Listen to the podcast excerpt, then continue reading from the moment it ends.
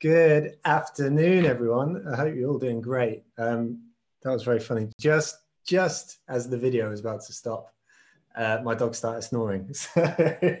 He's got, he's got timing. He's got timing down. Uh, it's so lovely to see you all. And hey, Emma, uh, lovely to see you. And uh, Adam, I'll answer your question later. Lots of comments coming in already. Amazing, amazing. It's so good to see you all.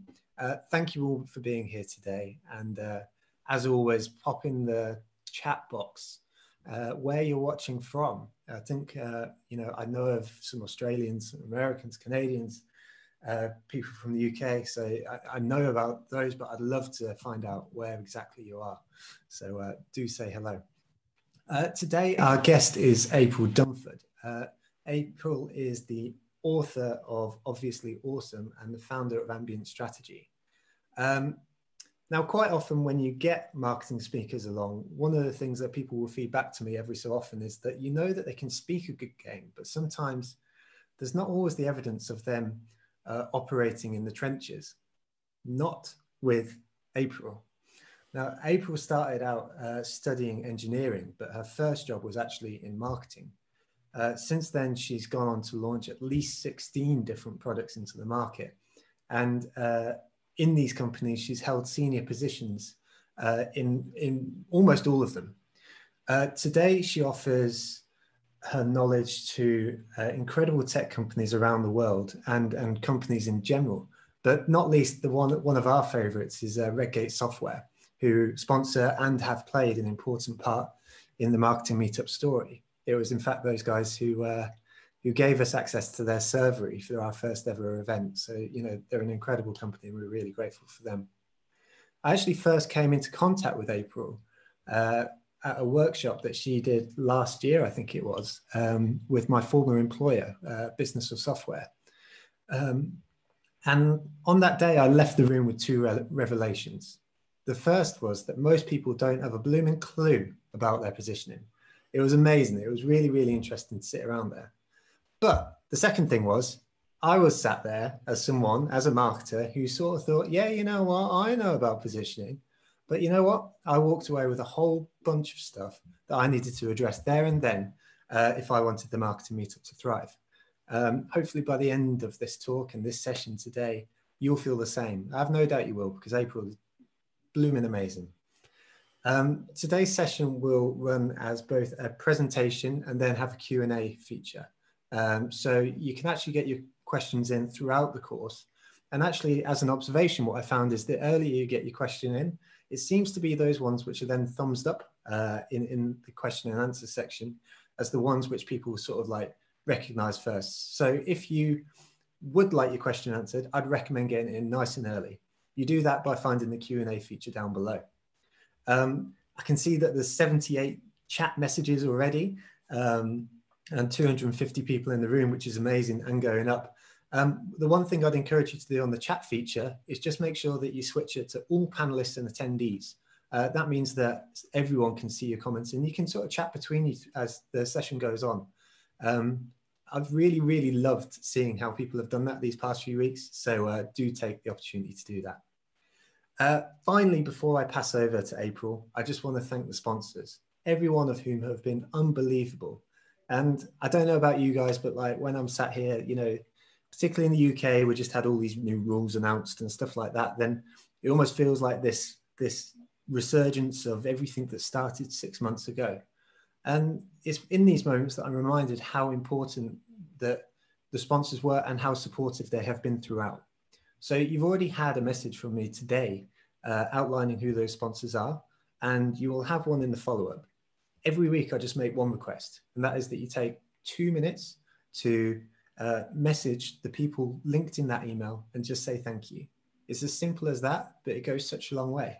There's 255 people on the call now. If we were doing that, if 255 people got on touch with them, we would be sponsored for the rest of time because they knew that the marketing meetup is driving so much for them. So please do take the time. I just want to thank ContentCal, Fiverr, Redgate, Cambridge Marketing College, Leadoo, Brand, Further, Third Light, Pitch, and Human. Uh, so please do take the time. So uh, that is me done. That is the the the uh, not so famous Glover introduction done. Uh, so April, thank you so much for being here today, and uh, it's over to you. Hey, thanks for having me. It's so good to be here, and thanks everybody for coming. Um, should I just jump right into it? Absolutely, by all means. Okay, I'm gonna share my screen with folks. Um, and uh, can you can you all just can you give me a thumbs up if you see it? Okay, good. Um, all right, so I'm just going to jump in. I'm going to plow through this, and then we'll do questions at the end. So if you have a question, put it in the Q and A, and we'll get to it then. But um, uh, so I'm April. My expertise is really around positioning. Um, uh, uh, but what I wanted to talk about today is specifically about positioning and how it's possible to position not just you, but your competition as well. And so I'm going to talk a bit about how that works. So, the first thing to understand is that your products do not exist in a vacuum. Like our offerings exist within the context of other alternative ways to do whatever it is that your product does. Um, and uh, one way to think about it is that we actually have kind of different types of competitors at different phases or stages in a customer's buying journey. And so I want to kind of break it down that way. Like you can think about it this way, like, you know, in particularly if we're a business and we're buying software, the first thing we got to do is kind of narrow down a short list. So uh, we have to kind of look at all the other things out there and pick what should I actually pay attention to. Then once I have a short list, I got to select something. And in that process of selecting, uh, there's usually a big company in the mix there somewhere. Um, and then lastly, once I do make a decision to go, I got to make a decision to stop doing the thing that I was doing before. So I actually have to switch. Um, and each of these, you have different kinds of competitors. At the beginning, I'm trying to beat the hordes. Like it's just everybody else that's in my space that looks just like what I look like. Um, and then when I'm narrowing it down, there's usually someone big, and that's the giant. And I got to worry about that. And then the last one where I got to switch is uh, uh, this is the status quo, which we, we often don't even see that as a competitor. I call it the ghost. So I'm going to talk about each of these and how you position. So first, we've got the hordes. Um, our markets are crowded. Everybody's market is crowded. Um, in fact, uh, people talk about how crowded markets are, but I don't think we feel it in our gut. So this is an example of just one tiny corner of the software universe, just the solutions for um, marketing problems. But it's then there's 7,000 companies in there. Imagine you're a buyer you're trying to make sense of this thing. And you might think oh yeah that's just marketing tech april. That's really crowded. And it's like nah sales tech is crowded too. Here's data and ai um, i met a guy at a conference once and he said well we're really specialized. Like what we do is drone technology. And i was like hmm, maybe it's not that crowded in drone tech. No no it's crowded in drone, drone tech too. I found a chart for you too. Um, so how do you actually stand out? Like, how do you make sure people understand what you do versus everybody else? Um, and the first way I think you do that is you, you got to actually just fight fights you can win. So um, it's a famous quote from Warren, Warren Buffett that he's like, "How do you beat Bobby Fischer? You play him at any game but chess." Interestingly, we are often unintentionally trying to play chess against Bobby Fischer. So we are often uh, unintentionally positioning our products in such a way that we're literally positioned in a game we can't win. So uh, uh I'm going to give you two examples. So the first one's really stupid. It has nothing to do with tech. Um, and the other one does have something to do with tech, but the one, the first one is kind of illustrative, and I'm just going to do that as an example. Bear with me. So here's how it goes. Uh, uh let's say I'm not in tech. I'm actually a baker. And I woke up in the morning and I'm like, cake is my thing. That's my thing, cake. And I woke up this morning and I'm like, you know what? I'm going to innovate the hell out of chocolate cake. That's what I'm going to do. And what I really want to do is I want to make cake that isn't like dessert, it's more like a snack and I'd like to make it portable so I can eat chocolate cake in one hand, drink my coffee in the other. And I, eh, you know, I innovate, I experiment, I come up with this thing, and it's here on the right hand side of the chart. I don't know what I'm going to call it yet. but this is my innovative cake thing. And so it's genius. I give it to customers, and customers are loving it. And I decide I'm going to go call the gal at Starbucks that's in charge of distribution of like snacky things. And I'm going to call her and say, and, and sell her on my cake innovation. So I call up the gal at Starbucks and I'm like, hey, Starbucks lady, I got this amazing innovative cake it's amazing. It's it's it's innovative cake. And here's how I did it. I took cake and I thought, what if we took cake and we just made a tiny morsel? And so I got a little tiny morsel of cake. And then I decided, but I wanted to make it portable. So what I did was I gave it kind of a handle. It's not really a handle, it's more like a stick. So I took the cake and I stuck it on the stick and I put some sprinkles on it and stuff. And what I have is this revolutionary new cake on a stick. It's fantastic. It's cake 2.0. It's, it's an innovation and a miracle in cake. And what's the Starbucks gal thing? She's like, nope, nope, no, it ain't. No, it ain't. That's actually cake doing things cake wasn't supposed to do. That's Franken cake. That's what that is. And and why does she think that? It's because you position it as cake. So what wins in a cake contest? The cakiest cake in the land. And how do I evaluate cake? I, I, I want a big slice of cake, bigger the better. I want frosting and I want thick frosting and I want it to be all over the, but I don't look, what are those sprinkles doing there? Like, look at everything that makes your product special. It's the ball and the stick and the sprinkles and that crazy pink. Like, all of that stuff has no business being with cake. Like everything that makes you cool is fundamentally not cake. But the first thing you did was eh, just evaluate me like cake, would you? And that's basically your position in a way where your thing is never ever going to win. You're going to lose. That thing's a loser in a cake contest. Now, what if I position it a different way? So, what if I position it in a different game? What if I called the gal at Starbucks and I said, Hey, Starbucks lady, I got this idea. And you know what it is? It's actually a lollipop, but it's not for kids. It's for grown-ups at the coffee shop. So I made it out of cake. That's different. That's totally different. I have totally different expectations for that thing. I don't expect it to have all kinds of frosting. There's no frosting on a lollipop. Of course, it's got a stick. Of course, it's got a ball. It's a lollipop. That's what we know about it. And if I'm in a contest for lollipops at the coffee shop for grown-ups, that thing's a winner. So the point of this is I can position a product in a market category that really changes the way people think about it. And so your best category to position in takes everything that's special about you, your offering, and puts it right at the center. So forget about cake. Now we're going to talk about tech. So I got this company. Um, they're here in Canada. I'm in Toronto. They're they're up the road, Kitchener Waterloo, and uh, founded by two guys, mechatronics engineers, and they're they're robot guys, and they start this company making robots. Specifically, they make this robot that drives around a manufacturing plant and it delivers things from one place to another. Now, you might not think that's a hard problem to solve, but in fact, that thing is a modern miracle of artificial intelligence and, and mapping and sensors and, and so it doesn't run over people and it goes where it needs to go and all that stuff um, so they they they they launch this thing. They're going to sell it to manufacturing plants. Uh, so they they get meetings with the head of the manufacturing plant that buys robots, and they walk in and they say, "Hello, uh, we're ClearPath Robotics, and we're here to sell you some fancy new robots." And the minute they say robot, the buyers are like, "Ah, robots." We got robots man. We've been buying robots for decades. It, like we you know what we have? We have approved robot vendors and you are not one of them. We know what robots cost. Your stuff looks kind of expensive for robots. I don't know. And and and how does the how does ClearPath respond? They're like no no no no no.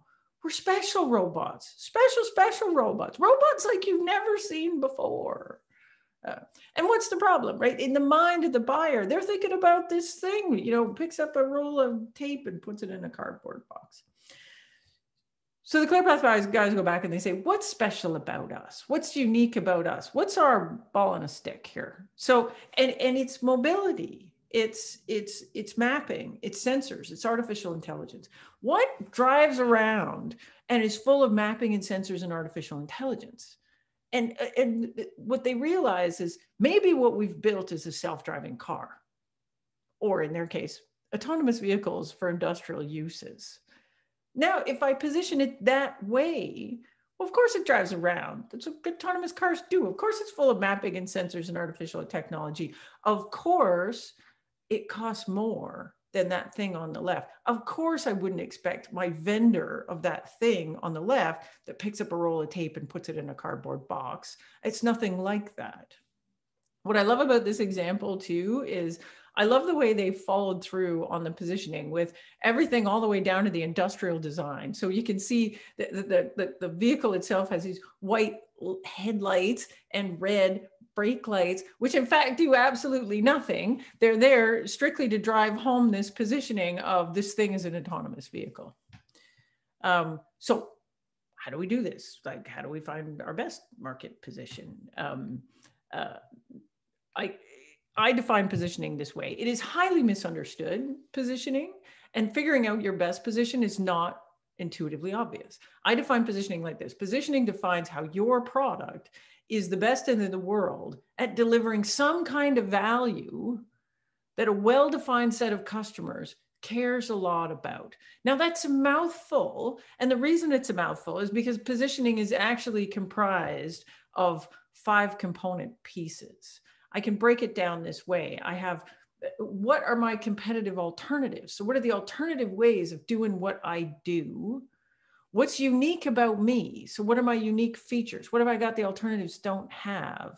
And then there's value which is so what? For customers. I got these neat features but why does a customer actually care? This is the thing i'm the best in the world at. Next thing is who cares? Like you're not the best in the world for everybody. You're the best in the world for certain people. So what's your customer segmentation? Who is it you're trying to sell to? And then lastly market category. My best market category takes my value and puts it in context so that my best fit customers mm-hmm. understand what it's all about. Now, how you actually do this is you need to work through these five components in a very particular order. It starts with competitive alternatives. Now, when I say competitive alternatives, I don't mean competitors, which sometimes we have straight competitors, people we compete with directly in a market. But a lot of times the competitive alternatives are, are not other, it's not other software, like particularly if we're selling software to businesses. Uh, most frequently, we're competing with Excel spreadsheets and interns. If we get this wrong, then everything downstream is wrong. So if I'm positioned against some other software and I say, yeah, you know, you should use my software because my software is way easier to use than that stuff. But then in the minds of customers, what you're really competing against with is the intern. Uh, you're it's to be hard to be easier to use than the intern. The intern's pretty easy to use. You're like, Joey, fill out the spreadsheet. So, so you need to understand the starting point and then say, okay, what really is the difference between me? Like, why should you stop using Excel spreadsheet to use me, right? Why should you stop doing, you know, doing this with, in kind of a half-ass way with your accounting package versus using me? Once you understand that, then you can say, this is what makes me different. I can take those features, map them to value. Here's why you care once I have that value, then I can say, well, who cares about that value? That's my customer segmentation. Once I have that, I can say, how do I contextualize this product so this this, this value is obvious to these folks? Positioning is like a giant topic in itself, and that's not the only thing I want to cover today. So, if you want to go deep down the rat hole of how to do positioning, I wrote a book. You could buy it for like seven bucks or something and go nuts. Um, moving on so you're trying to beat the hordes. So the first thing is I got to play a game I can win. So I need to be positioned in a way that people understand this is why this is where you should choose me. Here's the second thing. How you beat the hordes is you can teach the hordes, you can teach customers how to buy. And this is kind of an interesting concept. Like when you think about it, most of the things that we sell, the buyers that are buying our thing have actually never bought a product like that before like I worked in a company where we sold customer relationship management software. People buying CRM never, the buyers have never bought CRM before. You don't change it all that often. So either they go to buy it and they're like, how do we actually make a short list? I don't even know what features are important and what features aren't important. And how do I make a short list? So, what do they do? Well, they go look at charts like this. Is this helpful? Does this help me narrow down a short list? Well, hell no. It's actually the opposite of that. So uh, that that's not helpful even if I said, you know what I'm really looking for? I'm looking for sales enablement software. So I just look in the little box that says sales enablement. Well, you know, it's a little bit better. It's not 8,000 things anymore, but it's still terrifying. There's, I can't look at all these things. There's too many of them. So that's, that's not helping me out. Maybe I go Googling around and I end up at G2 Crowd or Software Advice or one of these comparison sites. And I mean, this is maybe a little bit better, but holy cow, like, like first of all, I've got these grids and it says market presence and satisfaction. And everybody's over here on satisfaction. So uh, all these guys are doing a good job making customers happy. Market presence, do I actually care about that?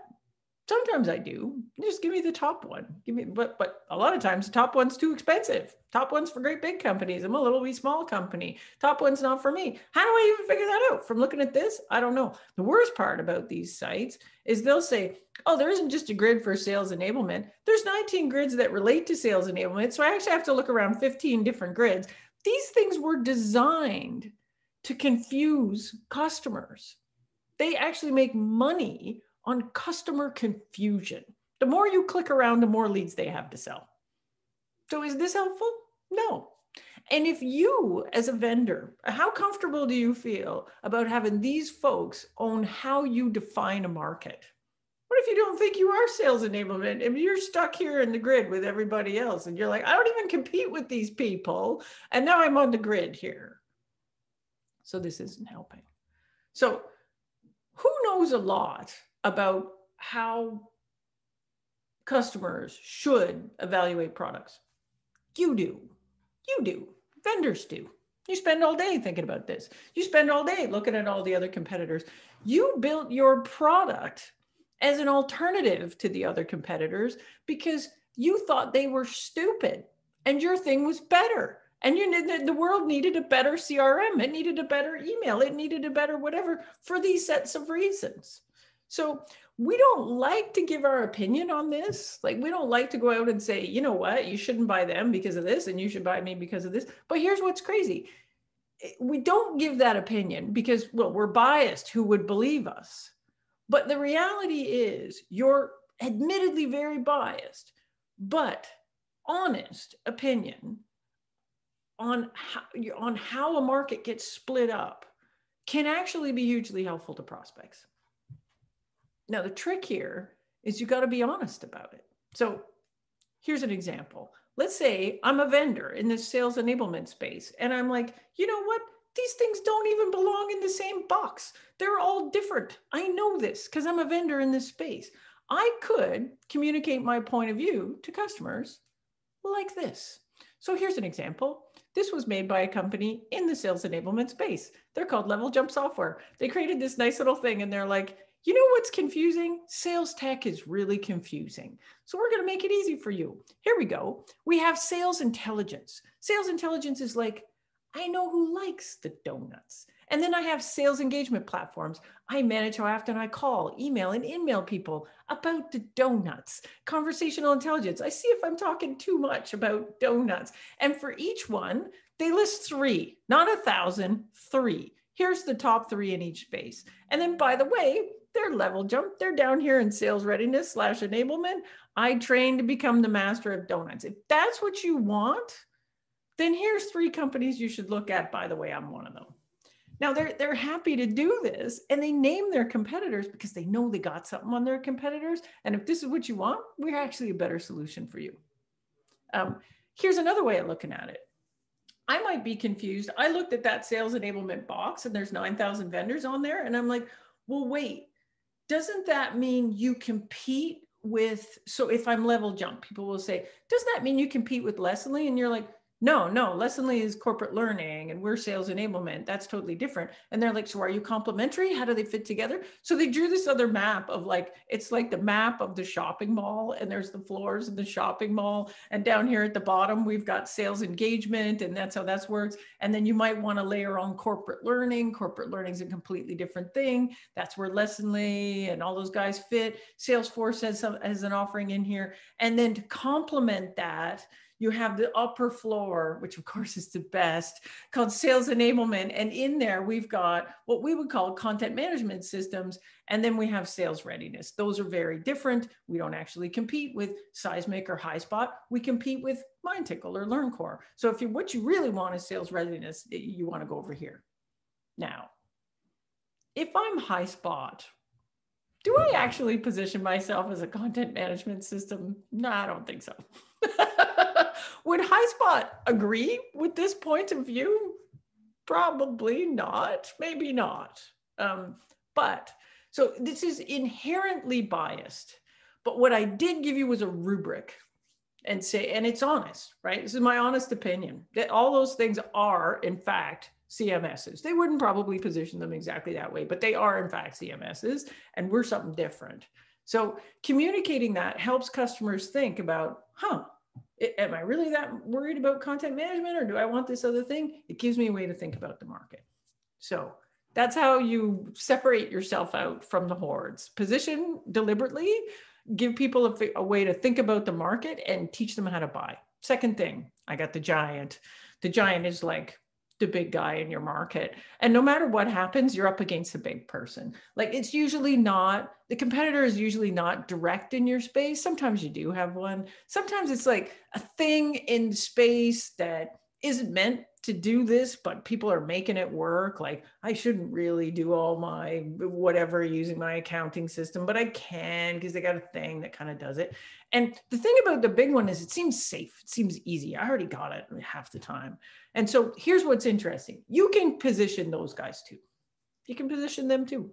And what's cool about positioning the big guys is you can actually take their strengths and then kind of jujitsu it around and use it against them. So um, everything that a big company says that is a reason you should buy them, inside that is a reason not to buy them. So the big company says, we're proven, we're proven uh, that we have so many, we've been doing this for 20 years, man. We've been doing this for 20 years. And you know what that is? That's legacy shit. that's like, that's the old stuff. Really? You want that? Do you think there's anything new and innovative in that stuff that's been around for 20 years?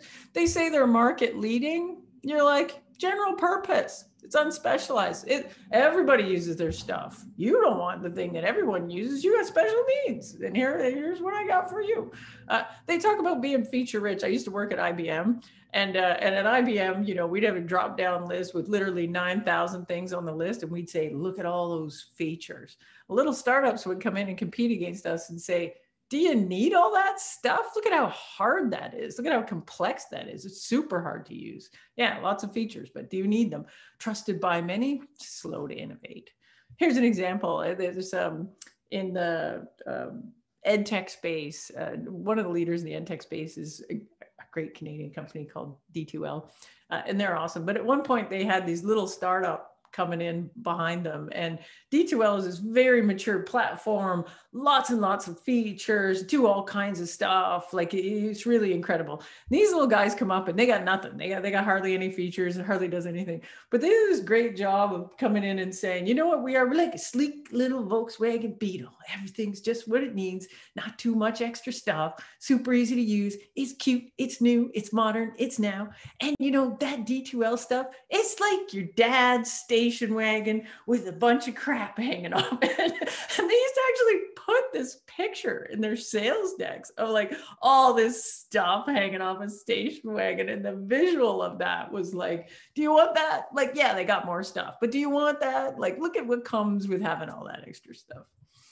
Um, here's the second one. Uh, it, it, how you beat the big guys is, and again, we're scared to do this in markets because I think we got to go in there and, and sell like heck and say, oh, we're great for everybody. We're great for everybody. We're ignoring all the competitors. And it's just not credible if you're small. right? You've got there's big company in your space. It's not credible to say you're going to win everywhere. So what you do is you actually just let the big guys have the rest of the market, but you never let them have your patch. So you say, yeah, yeah, they're great. We love those guys. Not here. So an example of this, I worked at a company where we were in the CRM space and enterprise CRM, and this was years ago. And at the Salesforce was in the market at the time, but they were only selling to the small end, and so they only sold to small medium businesses. But the king of enterprise CRM at the time was this company called Siebel. Our big thing was though we were only for investment banks. And we were so we were this dinky little startup 25 people a couple million revenue. And siebel was publicly traded 2 billion revenue 9000 employees like amazing. And so but when we went in to pitch to investment banks we would deliberately position them as like the general purpose thing. So we'd come in and we'd say hey we're a crm for investment banks. And investment bankers would be like yeah yeah, CR, yeah, CRM. Isn't that what Siebel does? And we'd be like, oh, Siebel. We love them. What an amazing company. So big, so much revenue. They're just fantastic. They're probably the world's most amazing general purpose CRM for like call centers in India and manufacturing plants and stuff. Not you, Wolf of Wall Street you need something special. And then we had a set of special features that they couldn't do that were just for investment bankers. And so we had this great proof points around it. So we'd say, ah, you know, here's what we do. And what we did was we could effectively use their strength against them to say, look, yeah, they're general, they are number one, general purpose, absolutely everywhere, not here. Um, so that's one way to do it. Uh, so the last one um, is is you know I get through all of this. I managed to position myself against the hordes. I managed to beat the big guy in my space. Um, and then I get the last one, which is the ghost. And what sucks about the ghost is you can't, most of the time, you can't even see it. So what the ghost is, is status quo. So the stats on this are super depressing. So um, it, it, there's there's some some research by CSO Insights that talks about uh, they looked at enterprise software in particular, and they looked at enterprise software and said, what is the percentage of deals that are lost to no decision? That means the deal came in, it got qualified, we worked through a sales process, we got all the way down to the last mile, and they said, nah, we're good. 20%. Now, I don't know about you, but like I worked at some really big companies where, to be honest, it was more like 30%. But okay, 20% is still a very big number. If you were losing 20% of your deals to a particular competitor, you would say that's fearsome competition. Uh, that's what this is. Um, here's another set of stats that I thought were super interesting and, and backs up this idea that customers have a hard time buying so Richardson Selling Challenges survey, they do it every year. This is the 2019 version. And so again, they looked at enterprise software sellers and they asked them like, what are the what do you, what are the top three challenges for your buyers through the buy process? And number one was building a case for change, neck and neck with comparing our options, which is we don't know how to make a short list. We don't know how to narrow it down. So, and once we do, we got to build the case for change so we can actually switch. And then the 19% said combating the status quo. That's the same thing as building a case for change. It's like, so basically everyone's out there saying, we don't know how to buy. And then when we actually do get down to a short list and try to pick stuff, uh, we can't actually get the, get the organization to pull the trigger and actually go. So what do we do about that? This is an interesting one and i think particularly relevant right now you know when you're in times of great change. Um, one of the ways you you do this is you align with your buyer's priorities. So you make sure you get really really tightly aligned to that. Um, here's an example. So i actually sit on the board of this startup so they're close to my heart. Um, so the company is called sampler and what they do is digital product sampling. So if you remember pre-COVID, um, if a, a, consumer packaged goods company was launching a new product like a new cereal, new granola bar, uh, there'd be these people on the street corner handing out samples, or they'd be in the grocery store handing out samples. Uh, this is a billions and billions and billions of dollar market for consumer packaged goods. What Sampler does is a way to do that in a digital manner, which gives you way better intelligence about who took the sample, what happened to the sample after, did they actually buy some stuff. Part of their thing, though, is the way they do this is they match people to samples and then they send them the sample to their house. So COVID hits. All of a sudden, sampling has been completely wiped out. like we don't know. And most of these big CPG brands are like, oh Lord, how do we do sampling now? We can't exactly have somebody standing on the street corner in a hazmat suit saying, take my granola bar, please. Uh, we can't do it in the grocery store anymore, the immediate end to that. And so all of a sudden, uh, all of the, the immediate reaction of the industry was, we're just not going to do sampling at all anymore.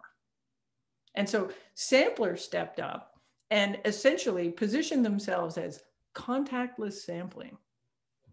So, and so they started writing about it. They're in the news. They're talking about stuff. They're like, you know, future beauty testing, say goodbye to in store sampling. We're not going in to put lipstick on our lips from the tester anymore, are we? Um, and so this contactless product sampling is now a must have for brands blah, blah, blah. This resulted in a massive uptick in inbound inquiries from big CPG brands looking to figure out a way to do contactless sampling. Um, and in the middle of a pandemic, these guys actually did manage to raise a round of financing as well, which was pretty cool. Um, that's it. Uh, in summary, I got three kind of competitors. I got the hordes. You need to position deliberately to beat them. I got the giant. I can turn their strengths into a weakness. That works pretty good. And then I got the ghost. What I got to do there is align with my company's with the company's priorities to make sure that what I'm doing is a priority. Here's my email. You can follow me on Twitter, whatever. I'm gonna stop sharing, and we're gonna go to questions. That's it. Get me on my toes there, April. You were right at the end there, and you were like, "We're stopping." I was like, "That's it, done." You need time for questions. Amazing. Well, thank you very much, April. And and first of all, like you should have seen the comments from folks. I think you've done both the cake and the donut market some favors. Uh, I just did this talk as a version of this talk with this group in Australia, and the entire chat stream was, I'm so hungry. I need donuts. why are we getting donuts? And then they actually had, then, then they were like, why, why is this a virtual conference? You know, if this was a real conference, we'd go out at the break and eat donuts. well, they obviously need sampler to be sending stuff to their homes. Yeah, sampler should be sending there you are cake pops to everybody. Look at that. Um, so, folks, we've got time for Q and A. There's already 16 questions open. Uh, please do take the time to uh, use the thumbs up feature in the Q and A, so I can ask the questions that you are answering the most. Um, so, I'm going to take the first one uh, from, in fact, my my good friend Baz, uh, Baz from Bravo Marketing, who uh, yeah, one of the most creative, wonderful human beings I know. Uh, in any case, he says, and and it's no doubt a problem that you solved before, April. He says, how do you position, how do you position positioning to the board, who may hmm. perceive positioning as another bit of fluff from the crayon department? yeah. So here's so here's the thing, like it, positioning really is uh, it, it's uh it's business strategy dressed up as a marketing thing. So if you think about it, if I'm going to shift my positioning from uh, you know, we're not robots, we're autonomous vehicles, or, you know, we're not email, we're chat. Like the marketing department doesn't actually own that. The marketing department can drive it. The marketing department can recognize that there's a problem and then drive an effort to fix it. But it is ultimately the CEO's decision. And so when it gets to the board, it's not the marketing department that's going to be pitching that to the board, it's the CEO. So if you if you take my uh, the the example I used of uh, the, the, little CRM for investment bankers that, that, was competing with Siebel, we originally positioned ourselves as enterprise CRM. And then we repositioned ourselves as CRM for investment bankers. And I'm telling you, board did not like that at all, but they didn't like it because they didn't like that as a business strategy. And it was the CEO fighting it out with the board to make that happen. So, in my opinion, as a marketer, you can recognize that there's potential weakness in the positioning. You can essentially drive an exercise, which, like my book, is basically an attempt to to have a methodology that you would use internally to drive that exercise to get to good positioning but then the ceo needs to take it to the board not you. Like like or else or else you know you run the risk that it is actually just some fluff from the crayon department. No that makes so much sense. That that's really interesting as well because um, it, it struck me that you know maybe as an example of this then as a positioning exercise, then you gave the example of the the not robots, you know, and, and we are driverless cars, but that wasn't just a, a, repositioning exercise. You gave the example of the headlights and the brake lights as well, which fed into the product. Touches everything. So, so it, so it touches everything. If you think about it, like you know, most of the repositioning that I've done, um, you know, we started with a shift in the story but that shift in the story changed the roadmap going forward. It changed the pricing model quite often. Sometimes it changed the, the entire routes to market. Like, you know, the pricing went way up and then we needed to sell it direct with salespeople, whereas before we could sell it um, zero touch off the website. So, you know, when you do a positioning exercise, you need to make sure you've got representation there from product, sales, customer success, marketing, and the CEO come together and work through the exercise so that we're all bought in so that we all understand how is that positioning actually going to get represented through each of the individual departments. Mm-hmm. that's amazing. That's, that that that in itself is is an amazing bit of insight. So thank you for sharing that because I, I, think that'll make a big difference as to how pe- people approach this now. Uh, so next question you, you covered this quite early on. So uh, you feel free to skip through but uh, it was asked and people have thumbs it up so I'll ask it. Uh, it says, how do you position your software against something that is currently done manually? Um, yeah. Yeah. So, and this is very frequent. So, uh, so if things are done manually, like, so again, the, for some reason, even when we're competing against things that are done manually, we don't necessarily just come right out and say, look, here's the problem you're trying to solve here's what happens when you do it manually, and here's why that sucks. And you know what we actually need? We need a way to solve this problem that lets us do this, this, this, this, this. Right? Amazing. Yeah. And a spreadsheet can't do it. Instead, we're out there saying, we got to do this. Here's all my features, feature, feature, feature, feature, feature, feature, feature, feature, feature. And they're kind of like, yeah, but I get that done with my spreadsheet, right? Instead, what we need to say is, look, what you're actually trying to accomplish is this. When you do it manually, yeah, there's pros to doing that. It's easy, it's fast, it's cheap, it's free. Uh, but here's the cons, right? Like when you scale, you can't do this. It's like position against the intern often looks like this, where you're like, okay, you hire an intern to do it, and that's great, cheap, fast, easy, right? Good, intern's good until the intern makes a mistake, right? Until the intern quits on you, until the you know you now got triple the number of things to do, and then what? You're just going to keep hiring new interns. Now I got triple the mistakes. I got triple the things that don't happen. And what if you could save a customer profile? Then what additional value could you offer to your customers? The intern doesn't save nothing. the intern doesn't the intern, the, the intern is just you know in the thing. And so you got to kind of wake customers up to you know you're doing it this way. And we're not saying it's terrible. It's been working for you up until now.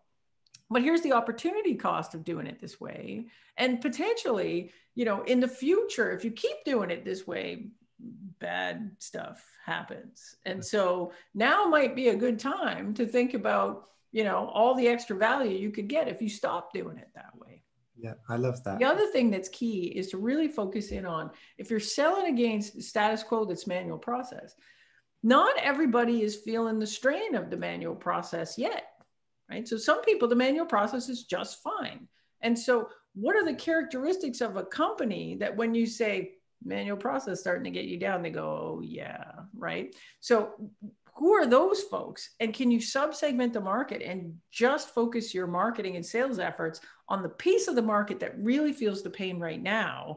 And then once you get all them up then you can start moving to the folks that are a little bit don't feel the pain quite as much. But by then you'll have all these reference customers you'll have all this momentum and you'll be able to say look th- these people are doing this and getting these results. You should look at this too. Mm-hmm.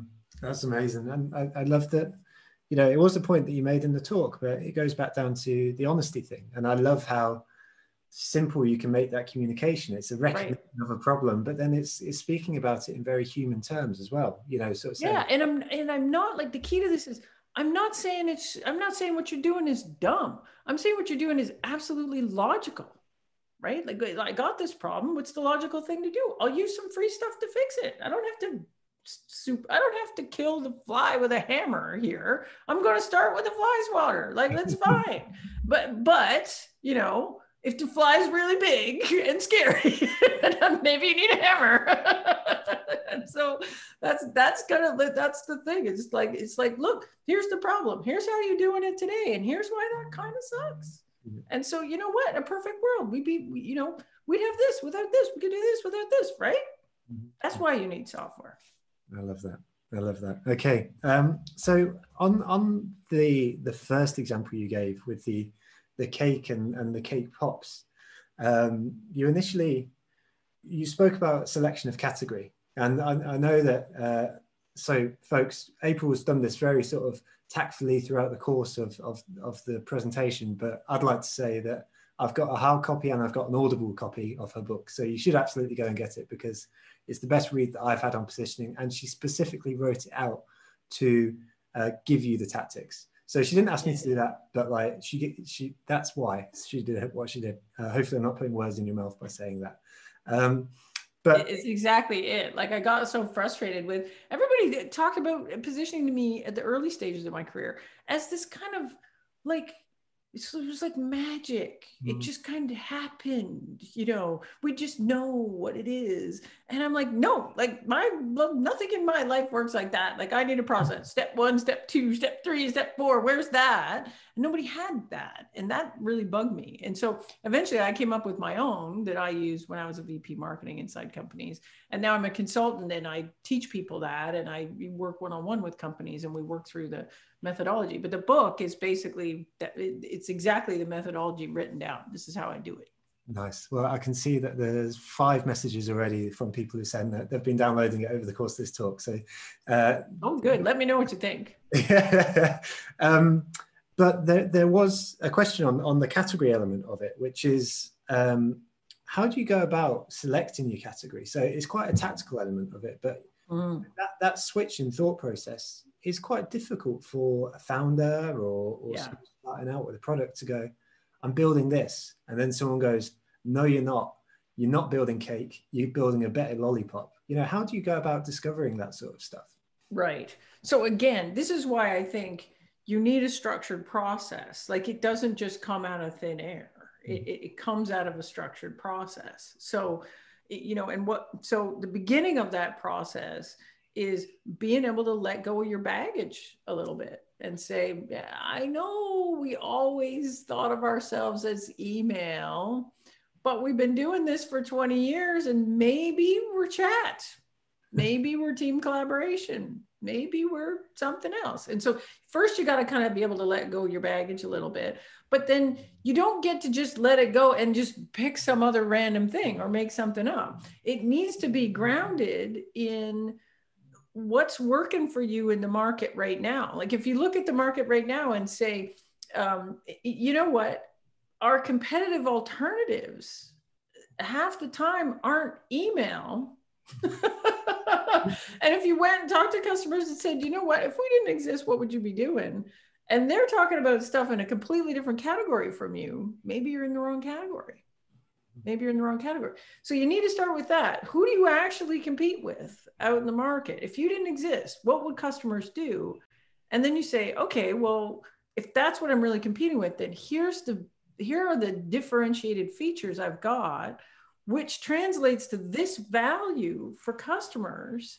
And if this is the value we deliver, and these are the kind of customers that we're delivering it to, what's the best way to contextualize what we do? Maybe it our stuff makes more sense if I call it team collaboration than it does if I call it email because we don't actually have a calendar and we don't actually do spam filtering and we don't actually like in the same way that you know the self-driving car guys they're like robots don't do any of the thing we're doing and yet we keep calling ourselves a robot and then trying to undo that robot positioning almost immediately. So maybe what we need to do is start from a place where all our strengths are in the middle and then fill out the rest nice no that makes perfect sense and there's actually a, a point there which is one of the top questions here so i'll bring that in now which is um, does it change over time? And presumably the answer is yes. And if so, yeah. how would you stand out as a business during this pandemic? Or have you seen some trends that have sort of come into play over the past six months or so? Yeah, so so it, doesn't stand over time, and the reason it doesn't, you know, the reason it, it changes is there can be lots of things that that require a change in positioning. So sometimes it, your product itself has changed. So you add features, you take them away, you know, and that sort of results in a ch- in a change um, in, in you know what your differentiated features are. So your value is different. So you might need to go back and reassess your positioning. Um, sometimes you've got a change in the market itself, right? Big pandemic happens. All of a sudden, you know what we see in in big market downturns is um, some customers will adjust their priorities from you know we were in a growth mode and now we're in cash preservation mode and so if your positioning was all around this is how we're going to help you make money uh, pandemic hits big market crash hits economic downturn hits and all of a sudden you may want to actually retool that to be like here's how you're going to conserve money. Here's how you're going to save money. So you know your market can change your competitive landscape can change your product itself can change. And you know and all those things could precip- precipitate um, a change in positioning. Hey i wanted to answer this one i see at the top that's like services versus products. Can i do that one course you can of course you can. uh, so uh, so because i get that question a lot. Um, and so here's and and you know what? It says what a customer gets based on their unique needs instead of a instead of a product. Uh, so that you're you're kind of getting at it there what the difference is. But here's the thing. I've used the exact same positioning process that i outlined in my book for a handful of services companies i mainly do product companies but i have done it with a bunch of services companies here's where it's tricky you this idea of unique features or capabilities in a services business you know there's this thinking like our capabilities can be anything whatever the customer wants. We'll do whatever the customer wants. Mm-hmm. But you don't. but you don't. You don't. You have things that you do better than the competition. And those are the only things that count. So when we get to this idea of unique features, you've got capabilities. It's either, you know, we've done projects that look exactly like this. So we have experience with this. We don't have experience with that. We have folks that are certified around these things. We're really good at this. We're really good at the intersection between this, this, this. Yes, you can do anything because all you have to do is hire some folks, but you're not going to get picked for anything. You're not because you don't win everywhere. So the trick in that positioning is to say, in our good fit customers, if I look at the customers I've got right now, the ones where I win and they're happy and they love our stuff, what do I got that they don't have? And I got to be honest about this and say, could I actually prove that? Like we say we're really good at this, but are we? Are we? Or would we have to go and hire a bunch of people to do whatever, whatever? We're actually not going to win a deal for that. So that piece is the trickiest piece is getting super honest on what are your actual unique capabilities from your competitors and then what's the value of that and who cares about that value that's the trick I love that. I hope there's just a bunch of people that come out of this like writing the most honest statements and sticking it on their homepage, you know, and and, and uh, you know, I could really. Well, the, the, services businesses are the worst, right? Like you're running a big law firm, and you're like, why pick my law firm versus anyone else? And usually the answer is relationships. Yeah, because you know, we love our customers. It's like, what? You don't think the other lawyers say that? They all say that. so this is this is the next question from Joe actually. So she asks, uh, any tips for positioning where the difference between your brand and competitors are minimal, e.g., uh, my cheese brand may be only a tiny bit tangier than the next one, as an example. Yeah. So so it's funny how many companies come to me and they'll say, thousand thousand folks in our market, we're all exactly the same. And what we're gonna have to do is like cook up some big imaginary story because what we do, like feature function wise, are all the same. And I fundamentally don't believe that. I just don't. And here's why and this comes from my experience in selling a lot of really crappy software from really immature little startups. Here's the thing look at how crowded your market is. It's so crowded, so crowded. It is a miracle that anyone picks your software. It's it, it's literally a miracle. There are a thousand reasons not to pick your software, literally a thousand reasons. And yet, you have happy customers. And yet, people bought your stuff and they don't churn on you and they give you a high NPS rating. And so the companies that I work with, they come in and they say that, but then when we get right down to it, they got loads of differentiators. They're just not thinking about it right. And half the time, it's because they're actually comparing themselves to companies that they don't actually compete with.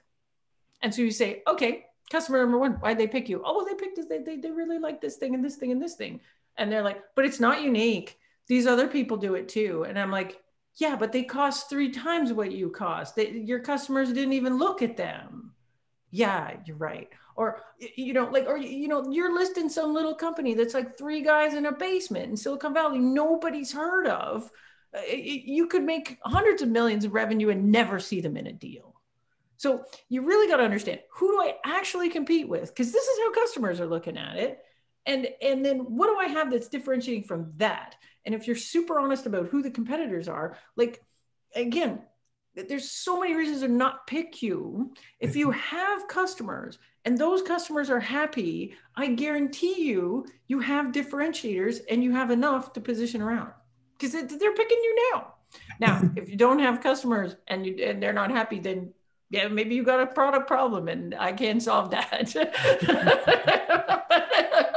but if you have customers and they're happy, then you're winning deals in the market right now. You're winning those deals for a reason. So, what is that reason? How do I put that at the center of my positioning? And how do I run out and get lots and lots and lots of customers that look just like that? Amazing. I love it.